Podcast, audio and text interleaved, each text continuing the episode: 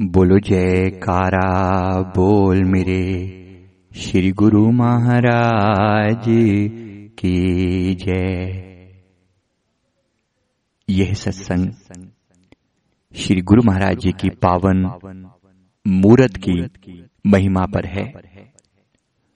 हम गुरु दरबार से गुरु महाराज जी की पवित्र मूरत लेकर आते हैं। इस मूर्त को हम साकार रूप में श्री गुरु महाराज जी का ही रूप मानते हैं और उन्हीं की सेवा करते हैं। उनके आगे उसी प्रकार दंडवत प्रणाम करते हैं, श्री आरती पूजा करते हैं, उनको तिलक लगाते हैं, भोग लगाते हैं, बिल्कुल वैसे ही जैसे हम सगुण साकार रूप में अपने सदगुरु के आगे ऐसा करते हैं। तो इस मूर्त के लिए हमारे सदगुरुदेव भगवान जी ने खुद अपने मुखारविंद से ये फरमाया हुआ है कि जो मूर्त भी आप दरबार से लेकर आते हो, उस मूर्त में हम खुद विराजमान होकर आते हैं।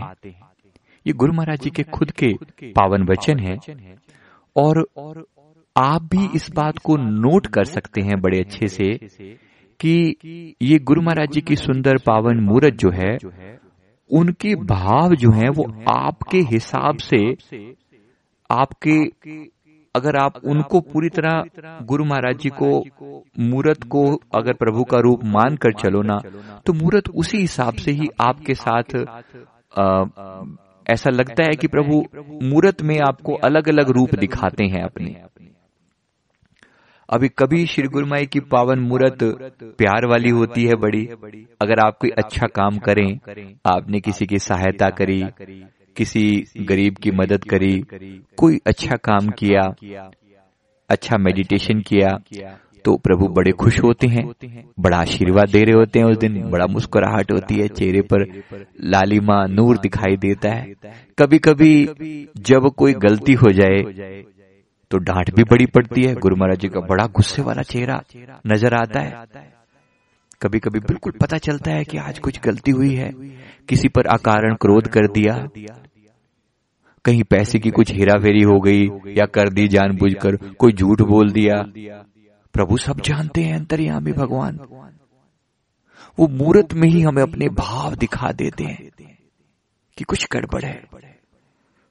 अच्छे और बुरे दोनों तरह के भाव हमें गुरुमय की मूर्त में होते हैं, प्रकट होते हैं।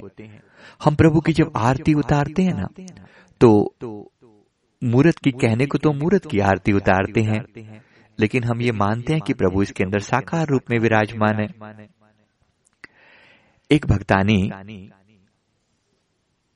लेडी डिवोटी, जिसे हम कहते हैं तो वो डिवोटी जो थी प्रभु की वो घर में गुरुदेव की आरती करते थे तो आरती में जैसे हम जोत जलाते हैं तो गुरुदेव की मूर्त के चारों तरफ़ जोत को ऐसे घुमाते। अब वो गुरुदेव की दर्शन करने की उसकी इच्छा, क्योंकि छोटी फ़ोटो, मूर्त रही होगी, फ़ोटो जो है वो छोटी रखी गई होगी साइज़ में। भाई गुरुमाए की आँखें देखो गुरुमाए के नज़दीक जाकर देखो लाइट कम हो गई शायद तो बड़ी पास आ जाती थी। आरती करती हुई गुरु महाराज जी के बिल्कुल पास आती थी। अब इसी तरह से आरती करती मतलब एक फीट से कम के डिस्टेंस पर समझ लो आरती कर रही है गुरु महाराज की वहीं पे जोत घुमा रही है और आरती कर रही है। प्रेम था बड़ा प्रेम। प्रभु के दर्शनों के लिए यहाँ तो ये लीला घर पे हुआ। एक बार ये भक्तानी गुरु महाराज जी के पावन दीदार करने के लिए श्री आनंदपुर गए। तो वहाँ पर श्री सदगुरुदेव भगवान जी के आगे जब इसने माथा टेका तो भगवान जी साक्षात उसको फरमाया कि भक्तानी, तू आरती दूर होकर किया कर। तू इतनी पास क्यों करती है आरती? हमें धुआँ लगता है। अब सोचिए, ये बात हो रही है। कहा की ये बात है? कहीं दूर वो भक्तानी रहती है। लेकिन जब सदगुरुदेव महाराज जी के पावन दीदार करने के लिए गई तो अंतर्यामी भगवान, यानी मूरत और वो साकार रूप में वो एक ही हैं, वो ये बता रहे हैं कि तू थोड़ा आरती दूर होकर किया कर, हमें धुआँ लगता है। उसने क्षमा याचना की कि प्रभु माफ़ी चाहती हो। प्रभु इतना गौर से चीज़ों को ऑब्ज़र्व करते हैं। हम तो अब मन में कभी आया ही ना हो कि भाई गुरुदेव इसके इस तरीके से उनको धुआँ भी लगता होगा। लेकिन प्रभु बताते हैं कि हमें इस प्रकार से धुआँ लगता है। यानी मूर्त में भी इस प्रकार प्रभु दीदार अपने देते हैं और इसी प्रकार जब हम मूर्त को हम हर तरह से माने मानते हैं कि मूर्त को हम श्री भोग भी लगाते हैं और उनको अलग अलग दिनों में अलग अलग वस्त्र भी पहनाते हैं। तो रात को विश्राम भी कराते हैं। एक बार एक बच्चे की छोटी सी बात याद आती है। उसने वो उसकी मम्मी जो है, वो उसकी माँ जो है, वो भोग लगाया करती थी गुरु महाराज जी को। और बड़े प्यार से वो एक बार भोग लगाती थी। बड़ी श्रद्धा थी। ये बच्चा देखता रहता था। छोटा बच्चा। आप भी अपने बच्चों को गुरुदेव की सेवा में इन्वॉल्व ज़रूर करें। उनके मन में बड़े संस्कार पड़ते हैं।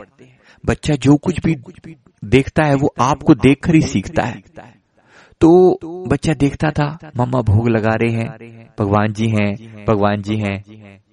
तो कई लोग इस तरह से अपने बच्चों को सिखाते हैं कि ये तुम्हारे बड़े पापा हैं और ये छोटे पापा। माने जो संसारी पापा है, वो छोटे पापा और ये गुरु महाराज जी बड़े पापा। तो वो बच्चा जो है ना, ऐसे मम्मा को भोग लगाते हुए देखता था। उसने एक दिन देखा कि प्रभु को भोग लगाया जा रहा है और उसने मम्मा से जाकर पूछा, मम्मा, मैं भी भोग लगाऊँगा। मैं गुरु महाराज जी को मैं भोग लगवाऊँगा, मेरे को लगवाने दो ना। अब छोटा बच्चा, मम्मा ने कहा कि, नहीं बेटा, तू अभी छोटा है, तू गिरा देगा। अब जैसे हम लोगों की आदत होती है, हम क्या करते हैं? दाल और रोटी शाम को जैसे बनाई है तो रोटी को दाल में भिगोकर गुरु महाराज जी की मूर्त के मुख के आगे ले जाते हैं ऐसे। इस तरह से भोग लगाते हैं।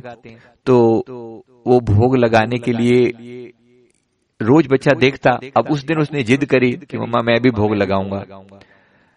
तो माँ ने मना कर दिया। बच्चे के मन में बात रह गई। दो चार दिन बीते एक दिन ऐसा चांस बना कि इसकी मदर ने मम्मा ने भोग लगाने के लिए दाल और रोटी ऐसे पास में रखी गुरुदेव की मूर्त के आगे।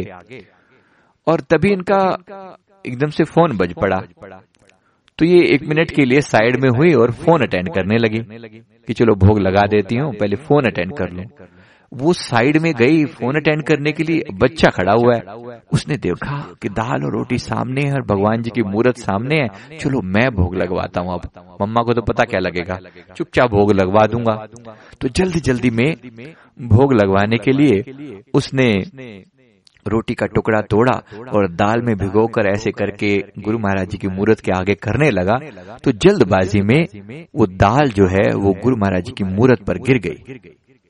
अब तो और बड़ा उसको दुख हुआ, वो ये तो बड़ा पंगा पड़ गया, क्योंकि उसके तो पहले से ही छुप छुपा कर काम कर रहा था।